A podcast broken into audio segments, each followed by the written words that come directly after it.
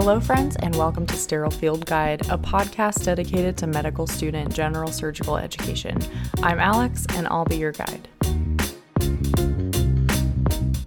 Hello friends and welcome back to Sterile Field Guide. This is episode 20 and we are going to continue talking about critical care and ICU topics by starting to talk about ventilator settings. This is sometimes hard to picture without images, so again, make sure that you check out the Instagram. Probably there will be some figures on TikTok as well, but Instagram you'll be able to sort of study those figures. I'm going to be talking about some data in this as well, so I'll try to mention the papers that I am talking about, but those links can be found in the show description as well as the names of the paper on the Instagram. So make sure you check those out if you're curious about digging in a little bit deeper. I want to start by crediting a lot of my knowledge on ventilator settings to Dr. Merrick Miles. She gave an excellent talk on ventilator settings, and I am going to relay some of that information to you today. So I would not be who I am without UpToDate and also Dr. Miles. So you're not listening to this, but I appreciate your help when thinking about ventilator settings. So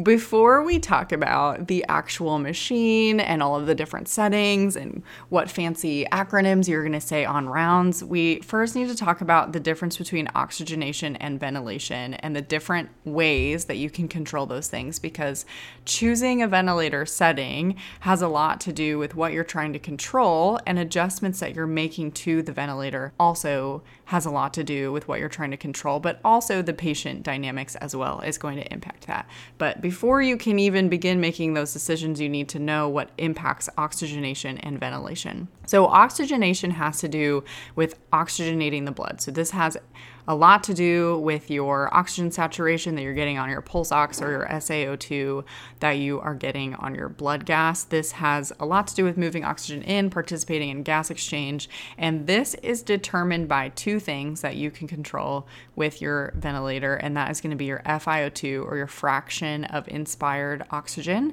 and your PEEP, which is positive end expiratory pressure. So FiO2 is essentially the percent of oxygen that you are delivering. When we are breathing in room air, we're getting about 21% FiO2. When you are giving oxygen to patients, you can dial this up all the way to 100. We'll talk about why that's not necessarily the best idea sometimes in the next episode, but FiO2 is something that you can control to deliver more oxygen. And then PEEP is positive end expiratory pressure. You've probably heard of this before, and this is essentially the pressure that you are delivering at baseline to prevent lungs from fully collapsing. So this is a pressure that is always being delivered. So when you are inspiring air with the ventilator and expiring air, you're never going to get to zero pressure.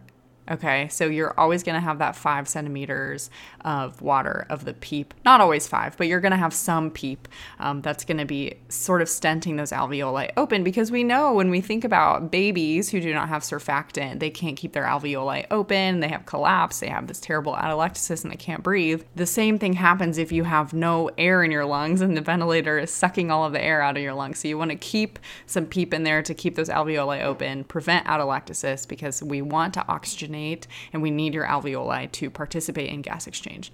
Increasing PEEP can maybe recruit a couple more alveoli, and by recruit I mean sort of pop them open so that you can participate in more gas exchange. So that is what PEEP is, and you can help improve your oxygenation by improving the amount of alveoli that are participating in gas exchange, which then is going to make your breaths that you are delivering more effective at improving oxygen. And that is how PEEP impacts oxygenation. Okay, so to summarize what I just said, FiO2 and PEEP are the two things that are going to increase oxygenation. For ventilation, ventilation is the process of moving carbon dioxide out of your body. And carbon dioxide, if you remember acid-base, is going to work as an acid. So if you have too much carbon dioxide, so you're not breathing enough CO2 out, you're going to have respiratory acidosis. If you breathe a ton of carbon dioxide out, if you're hyperventilating, you can become alkalotic. And so it is important to note how much carbon dioxide you are moving. Carbon dioxide is not your enemy, but if you have too much of it or too little of it, it is an issue. So the ventilation is determined by minute ventilation, and the equation for minute ventilation or the things that contribute to minute ventilation, maybe is easier for you to picture, is tidal volume and respiratory rate. And this makes sense because your respiratory rate, let's say it's 10 times per minute. Okay, so we know that we're gonna get 10 times something per minute, and your tidal volume is the amount of volume that you are breathing in which with each breath. So that would be 10 times this volume of breath is going to be our minute ventilation. So the equation, if you're ever asked, is going to be tidal volume times respiratory rate equals minute ventilation. And this is typically around 4 to 6 liters per minute. Not always. People vary, but typically 4 to 6 liters per minute. Okay, so now talking about different airway pressures that you should be aware of. So we already talked about PEEP. There are some other things that you should be aware of that become more important, especially when we're thinking about ventilators and protecting people's lungs. So there's something called a peak pressure and a plateau pressure. So a peak pressure is the absolute highest that the pressure in your airway gets when you are delivering a breath. So when I say delivering a breath, I mean on inspiration, when the machine is giving a breath, it's measuring the airway pressure. And so what is the absolute highest? That is the peak pressure. That makes sense. This is typically the same as plateau pressure, and plateau pressure is like, how high does the pressure get if you were to hold the whole inspired breath that I gave you? So let's say this is going to be a fake number, but let's say I gave you 500 milliliters of air. Okay, so now hold your breath. What is that pressure? That's going to be your plateau pressure. The peak pressure and the plateau pressure can be different, and the peak pressure can be higher than the plateau pressure if there is like inertia that the air has to come over to get to the pressure that it desires or to get to the volume that it desires, depending on the mode of the ventilator. So the peak pressure can be higher, usually is the same as the plateau pressure. I know that's a little bit confusing, but those are the two pressures that you need to know about. And the plateau pressure, the peak pressure, we want to be below 40, and this is called the peak inspiratory pressure, or the PIP, PIP, less than 40, and then the plateau pressure, which is going to estimate alveolar pressure at the end of inspiration. We want this to be less than 30. If you have these pressures get out of control, you can have something called barotrauma, which is where you have too much pressure, and this can damage the lungs because you have delivered too much pressure, and now you have tissue damage, and now you're not going to be able to participate in gas exchange the way that you want to. It's a bad thing. You don't want to do that to patients, and that is absolutely a risk of ventilation. So we want to make sure that we are being mindful of the pressures that we are delivering, as well as the volumes, because in addition to barotrauma, you can get volutrauma. Barotrauma is something that you'll hear very frequently. So something that you want to be really mindful of are the pressures. And if you spend enough time around ventilators, you will start to know when the ventilator is yelling at you for a pressure issue, which happens pretty frequently, actually. So you'll hear those noises, don't you worry. So speaking of the machines that are going to yell at you, there are modes of ventilation, and these different modes are going to allow you to choose what variables you are most interested in controlling. So some variables that you are able to control with a ventilator are going to be the volume of air that you're delivering, the pressure that you are delivering. So overall, if I want to keep the pressure below 30 of a plateau pressure, I can decide that. You get to decide your respiratory rate. You can decide your FiO2 and your PEEP. The thing is, you can't control all of these at the same time, typically. So you have to sort of pick and choose. You can always control your PEEP, you can always control your FiO2, but your volume and your pressure are sometimes sort of at odds with each other. So you have to choose one or the other. Simply put, it's more complicated than that, but simply put, you can't control all of these things at the same time. So we are going to start by talking about the different modes that you can have. And so the first thing is called volume control. So this, in a logical sense, means that you are controlling the volumes. You are in control of the tidal volume and the peak flow rate. So the tidal volume is going to be the volume given with each breath, and this is typically measured in milliliters. And then you are also in control of the peak flow, or the volume max, and this is the rate that the volume is delivered. So this is so that you don't just blast somebody with the full tidal volume at once, because that would be an issue. We don't want to do that. So you are, again, with volume control, in charge of the tidal volume and the flow rate. You can choose volume control when patients have weak respiratory effort and they don't have super stiff lungs, where the volume is going to stay pretty consistent and giving that much volume isn't suddenly going to be too much pressure. The thing about volume control is that the pressure is variable depending on patient physiology. So if for some reason now the airway pressure, they've got bronchoconstriction or some sort of issue where now their lungs are less compliant, and you're delivering the same volume to these really stiff lungs, the pressure is going to increase.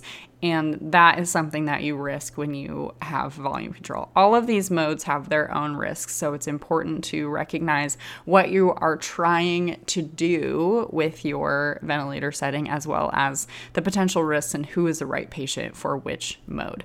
The pros of volume control is you know what their minute ventilation is because you are controlling every single bit of that. You control how much they're breathing in and out. This is really good for titrating something like acidosis. Of course, you can get their carbon dioxide out, and that's awesome because you know exactly how much they're breathing out and in.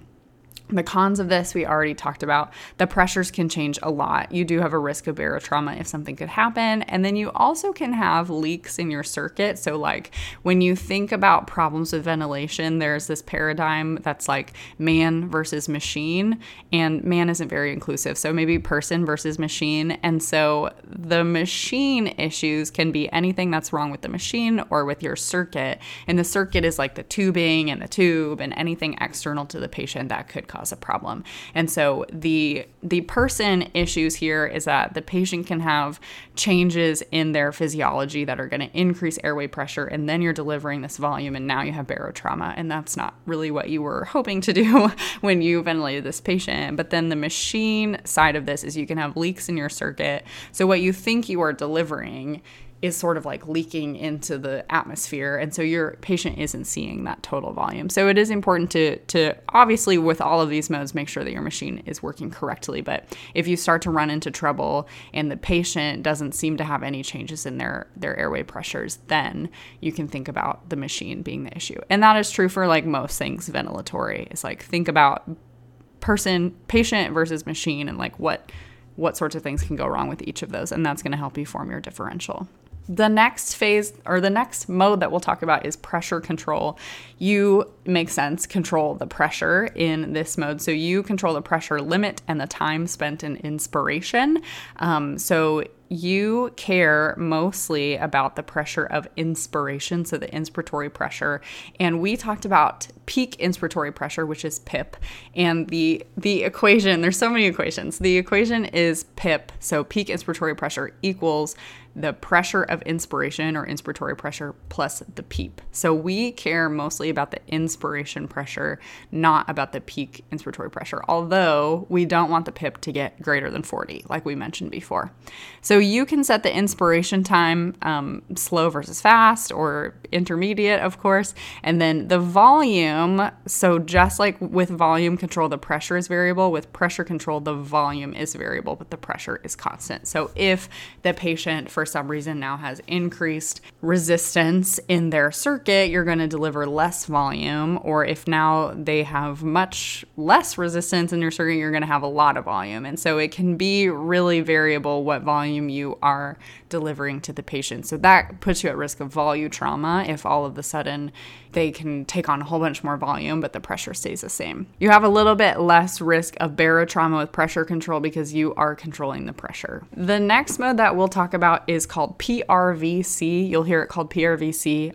It's pressure regulated volume control. This is sort of a mix of the two that we talked about already. So the things that you are setting up front is you're going to set a goal tidal volume, a regulation pressure, pressure that you don't really want to go above, and then a rate.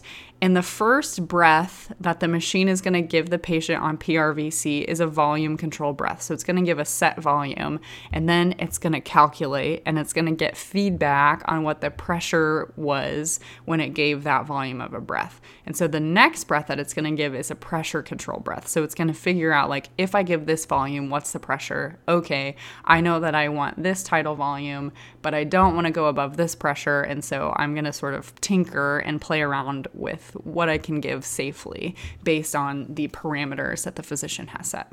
So that is pretty cool for PRVC. I think that's an interesting and really useful ventilatory mode. And it tries to keep you within your goal tidal volume. Of course, it's not going to put the patient at risk by going above the pressure that you have set. And so it's going to sort of not give you, it's like best of both worlds. There's a lot of collaboration between the tidal volume and the regulation pressure. So you will probably not get exactly what you want from both of those sets, but you may get a really nice balance. And again, the machine will yell at you if the pressure gets too high, and you may have to make some adjustments. Just like with the other modes, this comes with its trade-off. So you won't necessarily get the same tidal volume each breath, since there is that component of pressure control, and you probably won't get exactly the same pressure each time because it depends on how much tidal volume the patient took in the last time, and patients change. So there's a lot of variability with each breath, but the pros is that it's sort of adjusting based on the patient's physiology as you go. So PRVC is a pretty popular ventilatory mode.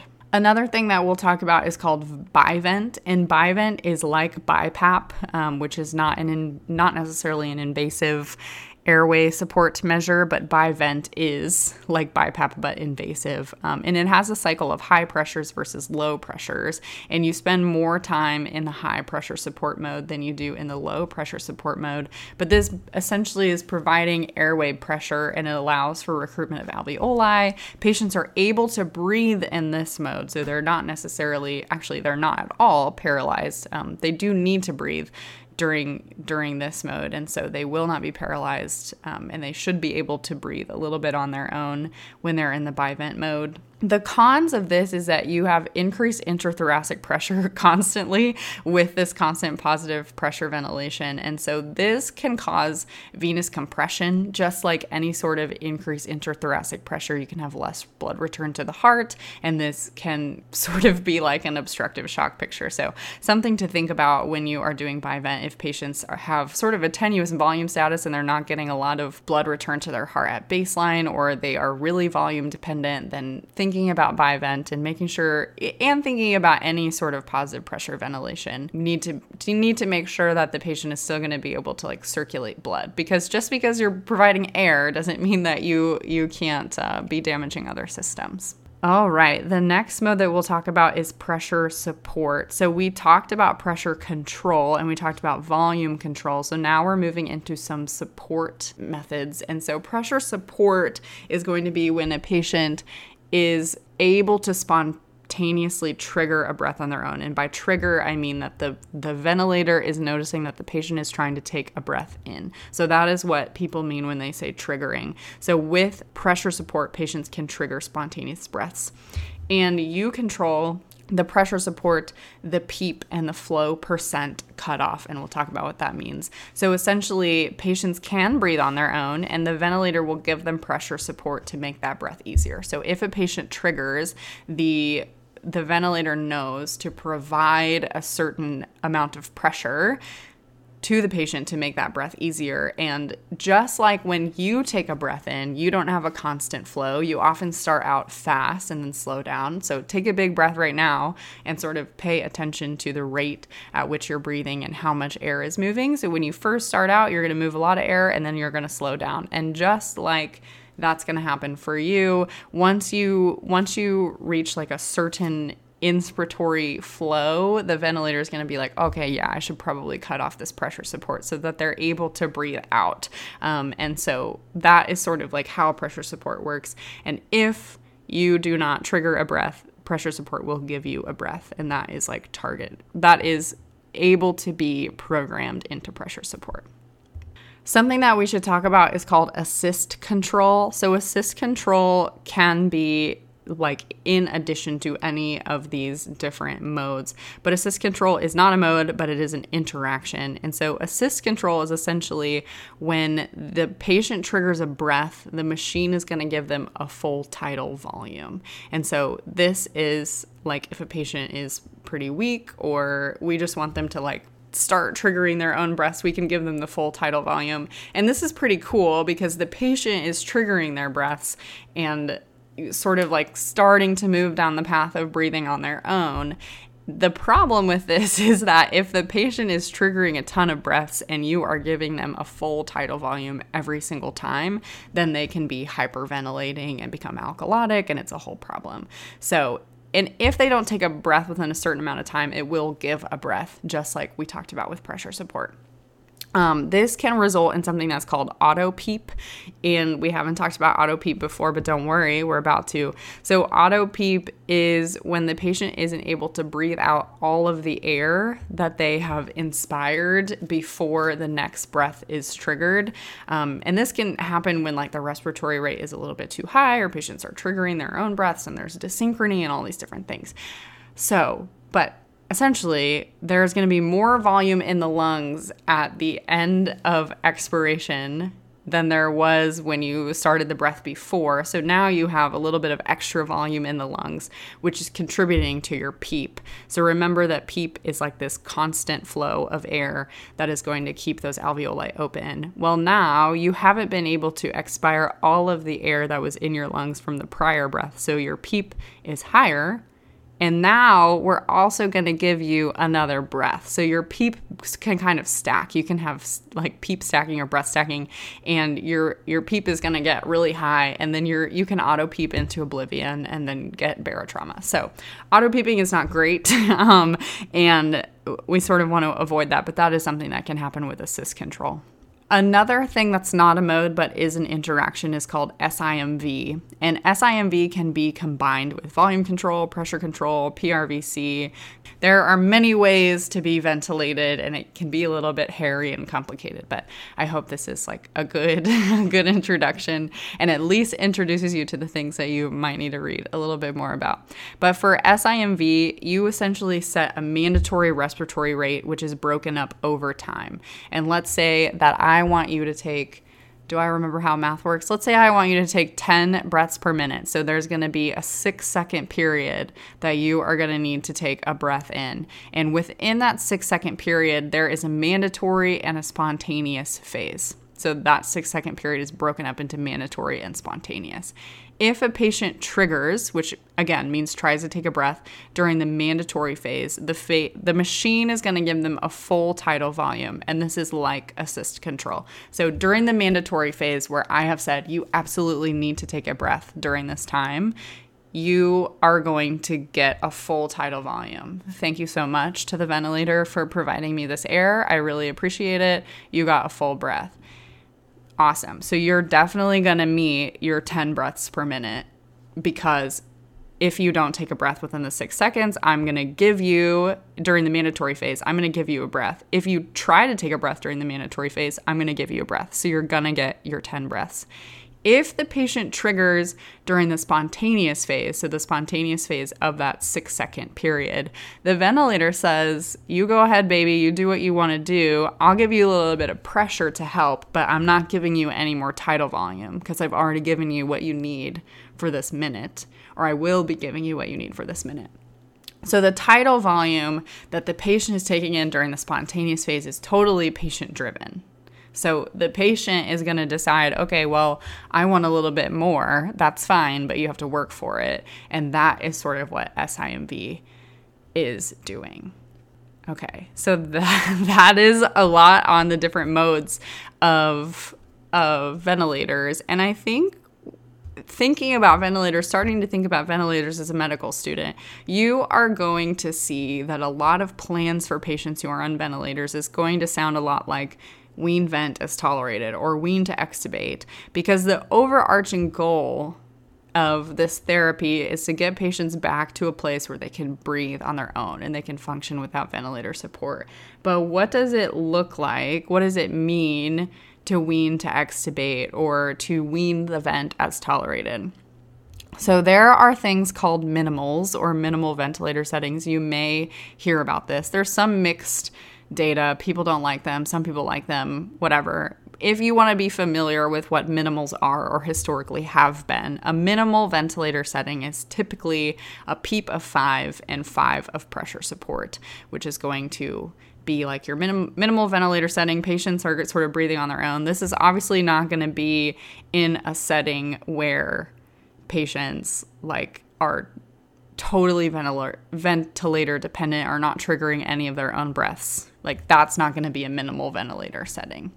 So you probably wouldn't do a spontaneous breathing trial on a patient who is paralyzed and cannot trigger their own breaths or has not met safety checklists for a spontaneous breathing trial. And a lot of centers have their own protocols for when spontaneous breathing trials should happen. A spontaneous breathing trial, I should mention, is where the respiratory therapist typically is going to change the ventilator settings and allow the patient to show, okay, can you breathe on your own? And typically during this time, you're also going to wean their sedation, because if patients are sedated, it's going to be harder for them to breathe. So spontaneous breathing trials are often now paired with spontaneous awakening trials, where patients are awakened each day to show, like, do I still need, first question, do you still need sedation to be able to receive this therapy? Because you don't need to be totally asleep to be ventilated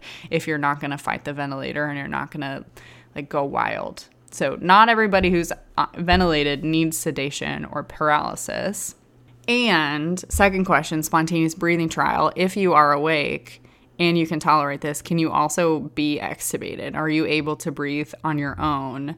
Do you need this anymore? And you should be thinking about these things every day when you have a patient who is ventilated. Are we getting to a place where we could extubate these patients? Because being intubated is not without risk.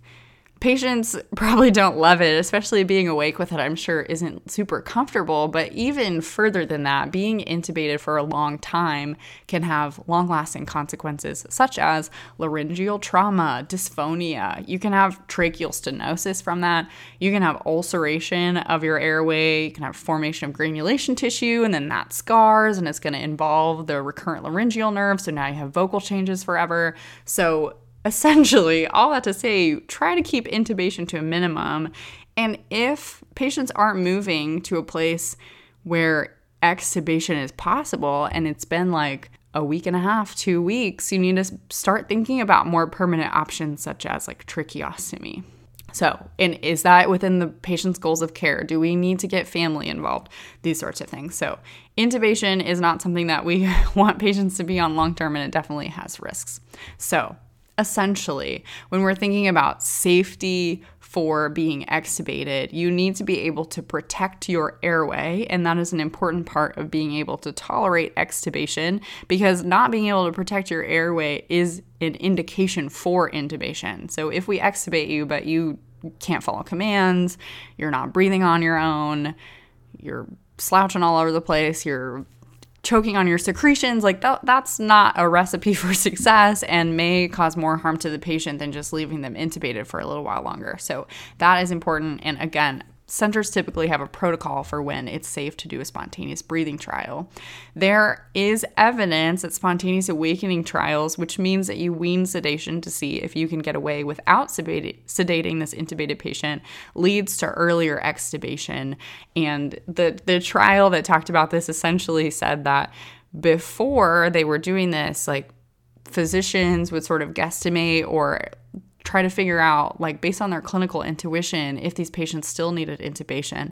And after they started this trial, they found out that the intuition is often wrong. And so being able to wean sedation to see, like, let's let the patient show us what they can do instead of trying to guess based on their clinical picture, because it's very cloudy from like a sedated patient. It's hard to tell what's going on. So spontaneous awakening trials have sort of come into favor. They lead to earlier extubation. And there's also a decreased risk of delirium in patients who have spontaneous awakening trials daily. And delirium, which we haven't talked about a whole lot, has actual real-life long-term consequences like cognitive dysfunction. It can contribute to the decline of people. Some people will never be the same after delirium. And I know that it seems like this silly thing where patients get confused and but they get better and it's fine, but like it really, really matters. Delirium prevention is extremely important, and not doing that has real life consequences. So that's my soapbox. It's been 30 minutes. So in the next episode, I wanted to talk about ARDS in this episode, and I started doing the notes, and then I had like 6 pages of notes. So ARDS and ventilator settings and management of ARDS is going to be episode 21. So we will talk about that next week, but I hope that you learned a lot. Make sure you check out the Instagram for the different pictures and charts and what these things look like if you got confused, because I sure know that I would if I was listening to this the first time. I hope you're having a lovely time learning to be a doctor, and I will talk to you next week. Bye. That's it for today's podcast. You can support this podcast and receive exclusive educational content on Patreon, and find us on Instagram at sterilefieldguide. Questions and requests can be submitted to our Gmail at sterilefieldguide@gmail.com. Thank you for listening, and until next time, may your retraction be superb and your suture tails be the perfect length.